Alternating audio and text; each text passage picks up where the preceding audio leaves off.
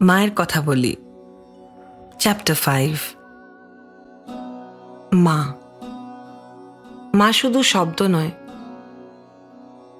মা অভ্যেস।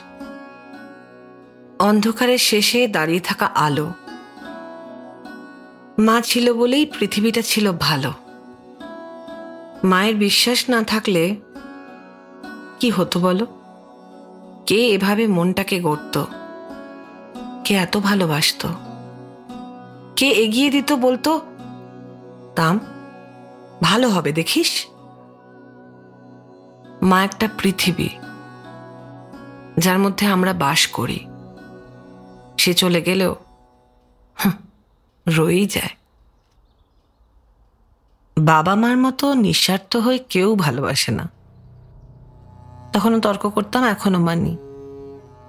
যে কোথাও একটা বাবা মায়েদের স্বার্থ থাকে। সন্তান বড় হবে। হবে তাদের ভবিষ্যতের ভরসা। কিন্তু যে সম্পর্কে কোনো স্বার্থ থাকে না, সেটা হচ্ছে দাদু, দিদা, ঠাকুমা, ঠাকুরদা। যারা শুধু ভালোবাসার জন্যই ভালোবাসে, উজাড় করে ভালোবাসে, ছায়ার মতো আগলে রাখে নাতি নাতনিদের সে আমার লাঠি, কাঁধ, এসবের আশা তারা তাদের নাতি নাতনিদের থেকে বোধহয় রাখেই না। আমার দাদু ধীরেন্দ্রনাথ চ্যাটার্জি ডি এন চ্যাটার্জি, ওনাকে আমার মনে নেই। But he was a very handsome man in fact আমাদের বাড়িতে বিশাল একটা ফটো ছিল ওনার। ছবিটা এখনও আছে, কিন্তু সাইজটা একটু চেঞ্জ হয়েছে। অনেকেই আমাদের বাড়িতে এসে জিজ্ঞেস করতো হেমন্ত বাবুর ছবি নাকি? Use to look almost like him Hemanta মুখোপাধ্যায়ের মতো। সুদর্শন এবং আমার দিদা সুচিত্রা চ্যাটার্জি, তাদের তিন সন্তান। আমার মাসিয়া চৈতালি, মা সুস্মিতা এবং তাদের ভীষণ আদরের ভাই আমার দিদার চোখের মণি। আমার মামা দীপঙ্কর চ্যাটার্জি মানে Mumu. Masia was pretty hot headed always আর মুমু ভীষণ রাগী ছিল। মাঝে মা, শান্ত, শিষ্ট কিউট অ্যান্ড বিউটিফুল আর রোজ দুপুরে আমাকে খাওয়াতে খাওয়াতে সেই আসামের গল্প মা এমনভাবে করতো যে ছোটবেলা থেকে আমার মনে হতো, আমি তো সব চোখের সামনে দেখেছি। সেই বাংলোটা অত্ত ফুলের বাগান, অ্যাম্বাসাডর গাড়ি, জম্মু মানে মায়ের ফেভারিট পেট ডগ হেরল্ড বলে একটা বিশাল সিয়ামিস ক্যাট সব মিলিয়ে মায়ের জীবনে অনেক কিছু ছিল। আর ছিল মার সবচেয়ে কাছের বন্ধু। সাহেব দম্পতির মেয়ে প্যাট্রিশিয়া আমার বাড়িতে যে মায়ের কোলাজটা রয়েছে না? মায়ের ছোট্টবেলা থেকে মায়ের শেষ বেলা অব্দি সেখানে মায়ের পাশে আমি প্যাট্রিশিয়ার ছবিও রেখেছি। বব ছাড় চুল মা বলতো গোল্ডেন কালারের। মার খুব দুঃখ হয়েছিল যখন ক্লাস থ্রি, ফোরে পড়াকালীন প্যাট্রিশিয়া তার বাবা মার সাথে ফিরে যায় ইংল্যান্ডে। আর কোনো দিন দেখা হয়নি মায়ের তার সাথে। কিন্তু জীবনের শেষ দিন পর্যন্ত মার সেই বেস্ট ফ্রেন্ড ছিল মায়ের সাথী, মায়ের মনে। সব গল্প মনে করে করে মাকে বলতে হতো আমায়। আমায় খাওয়ানোর সময় কনস্ট্যান্টলি মাকে গল্প বলতে হতো। তাই মাঝে মাঝে মা প্রচণ্ড রেগে গিয়ে বলতো আর কথা বলতে পারছি না আমার মুখের ফ্যাতরা উঠে যাচ্ছে। I don't know what that meant, but I'm sure that meant disgusted. এই টর্চার থেকে বাঁচার জন্য মা মাঝে মাঝে একটা ফন্দি করত। দিদির যেসব জিনিসগুলো আমি ধরার জন্য ভীষণ কান্নাকাটি করতাম আর দিদি একদম না না বনি ধরিস না নষ্ট করে দিবি। এরম করতো। দিদি স্কুলে গেলে আর আমি খাওয়ার সময় বায়না করলেই মা সেই সব জিনিসগুলো নিয়ে এসে আমায় দিত আর আমি খেলতাম। দিদির একটা প্রাণ ছিল, একটা বাক্স, টিনের। আর সেই বাক্সে ছিল হরেক রকমের রাবার। নানা রঙের, নানা শেপের, নানা গন্ধের। যেদিন মা ফেড আপ হয়ে ওটা আমায় হাতে দিত, আমার যে কি আনন্দ লাগতো। যখনই দিদি আর মা কনস্পিরেসি করে একা একা সিনেমা দেখতে যেত, জানো তখন কি করতো ওরা? ওরা আমাকে বলতো, আন্টির বাড়ি যাচ্ছি। করে দিদার কাছে আমাকে রেখে ব্যাগের মধ্যে বই নিয়ে they use to just fake যে ওরা পড়তে যাচ্ছে।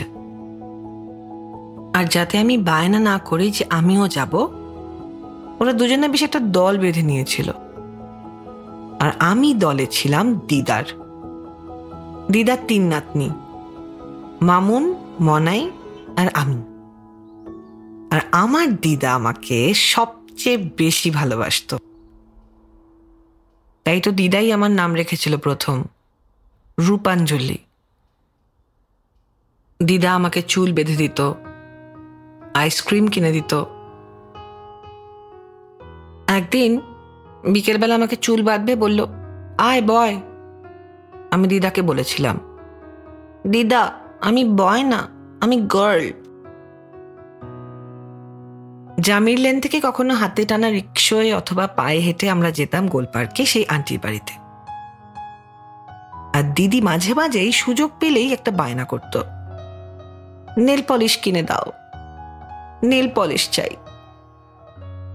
মা দিদিকে আর আমাকে একটা একটা নেল পলিশ কিনে দিত। তো একদিন বাবা অফিস থেকে ফিরে এসে গড়িহাট বাজারে যাবে। আর যথারীতি আমি বায়না করব আর আমাকে নিয়ে যেতেই হবে। তাই বাবা আমাকে নিয়ে যেত। তো একদিন কি একটা হলো? বাবা সেই নেল পলিশের দোকানে আমায় নিয়ে গেল। বাবা লোকটাকে বলল, দুটো নেল পলিশ দিন।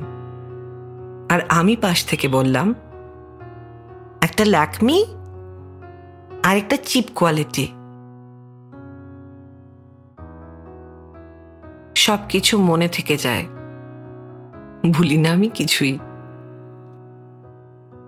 গড়িহাট বাজারের রাস্তার যে ছোট ছোট চাইনিজ মালের দোকানগুলো ছিল, যেখানে হাত ঘড়ি পাওয়া যেত নানা রকম ছোট ছোট ভিডিও গেমস থাকতো। সেই দোকানে যাওয়ার বায়না করতাম আমি। বায়না মানে ঠিক বায়না নয়, যখন বাবা বলতো, কি চাই? তখন আমি নিয়ে যেতাম বাবাকে, বলতাম, ওখানে যাব। আমি কিনতাম ইলেকট্রনিক্স হাতঘড়ি, চৌকো মতো, আর কিনতাম ছোট্ট পিয়ানোগুলো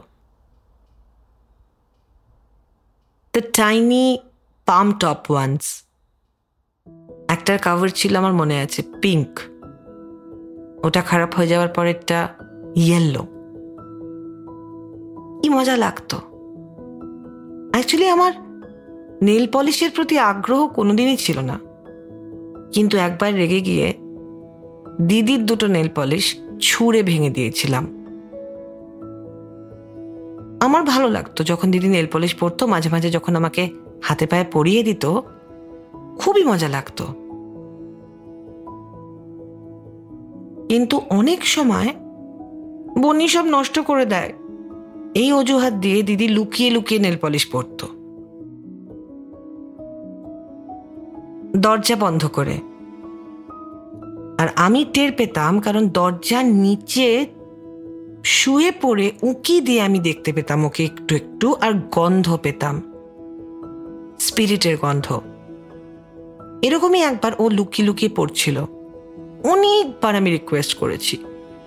একটু পড়িয়ে দে না, একটু দে না, একটু দে না। কিছুতেই দিল না। তারপর যখন দরজা খুলল, আর আমি দেখলাম ওর হাতে আর পায়ে দুটো রঙের নেল পলিশ, আর আমাকে মিথ্যে কথা বলল। আমার এত রাগ হলো যে আমি তৎক্ষণাৎ গিয়ে দুটো নেল পলিশ নিয়ে ছুটতে এসে বসার ঘরের মেঝেতে ছুঁড়ে ফেললাম। কাঁচের দুটো বোতল ভেঙে গেল, একটা পিঙ্ক আর একটা সিলভার। মনে হয় দুটো নেল পলিশ নষ্ট হয়ে গেল। মনে এত কাঁদলো যে বাবা অফিস থেকে এসে সঙ্গে সঙ্গে ওকে নিয়ে গেল। আরও অনেক নেল পলিশ কিনে দিল। পরে নেল পলিশের সাথে যুক্ত হলো লিপস্টিক। দিদি কিন্তু খুব মিষ্টি করে কাঁদতে পারত। আর খুব সুন্দর করে চাইতে পারত। যেমনভাবে ওর ক্লাস সিক্সে পড়ার সময় বাবার কাছ থেকে বায়না করে নিয়ে নিল হাত ঘড়ি। আমিও গেছিলাম ঘড়ি কিনতে ওদের সাথে। তখন আমি আপার কেজিতে পড়ি। মনে মনে ভাবলাম, আমি যখন সিক্সে উঠব, বাবা নিশ্চয়ই আমায় কিনে দেবে। সিক্স সেভেন হয়ে গেল। বাবার তো মনেই নেই। এদিকে আমি যে ভুলিনি, সেটা হয়তো বাবা বুঝতেই পারল না। এই মন খারাপগুলো ভীষণ কষ্ট দেয়। কারণ আমি কখনোই মুখ ফুটে চাইতে পারিনি। চাইতে পারিনি বারবি ডল। টেডি বেয়ারও চাইনি। আর হাত ঘড়িটা একটা স্বপ্ন মতো ছিল। তিনটে কাঁটাওয়ালা ঘড়ি। ওই চাইনিজ ইলেকট্রনিকটা নয়।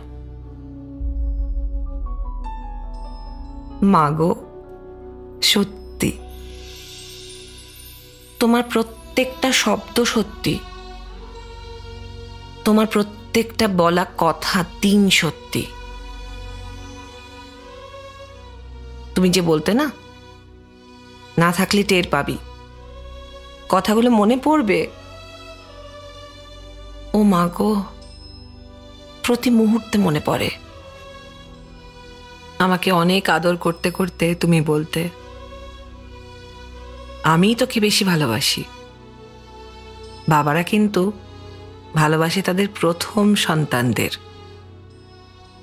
মায়েরা ছোটদের। দেখিসনি? দিদা মুমুকে কত ভালোবাসে? এটাও তুমি বলে গেছিলে তোমার জীবনকালে, যা আমি বুঝেছি এত বছর পরে। আজ ষোলো বছর হয়ে গেল তুমি চলে গেছ। তাও মা, তুমি ছিলে বলেই আমি রইলাম। যতদিন আমি রইলাম, তোমাকে কোথাও যেতে দেব না। তোমাকে কোথাও যেতে দেব না। তুমি চলে যাওয়ার দশ বছর বাদে তোমার জন্যই এই আয়না। আমার এই বইটি যেটি এখন আমার হাতে। তোমাকে নিয়ে বেশ কয়টি কবিতা ছিল সেখানে। তুমি তো আর আমার সাথে বসে পড়তে পারলে না মাখো তাই আজ একটা কবিতা তোমার জন্য। কোথায়? কোথায় শুরু? কোথায় শেষ?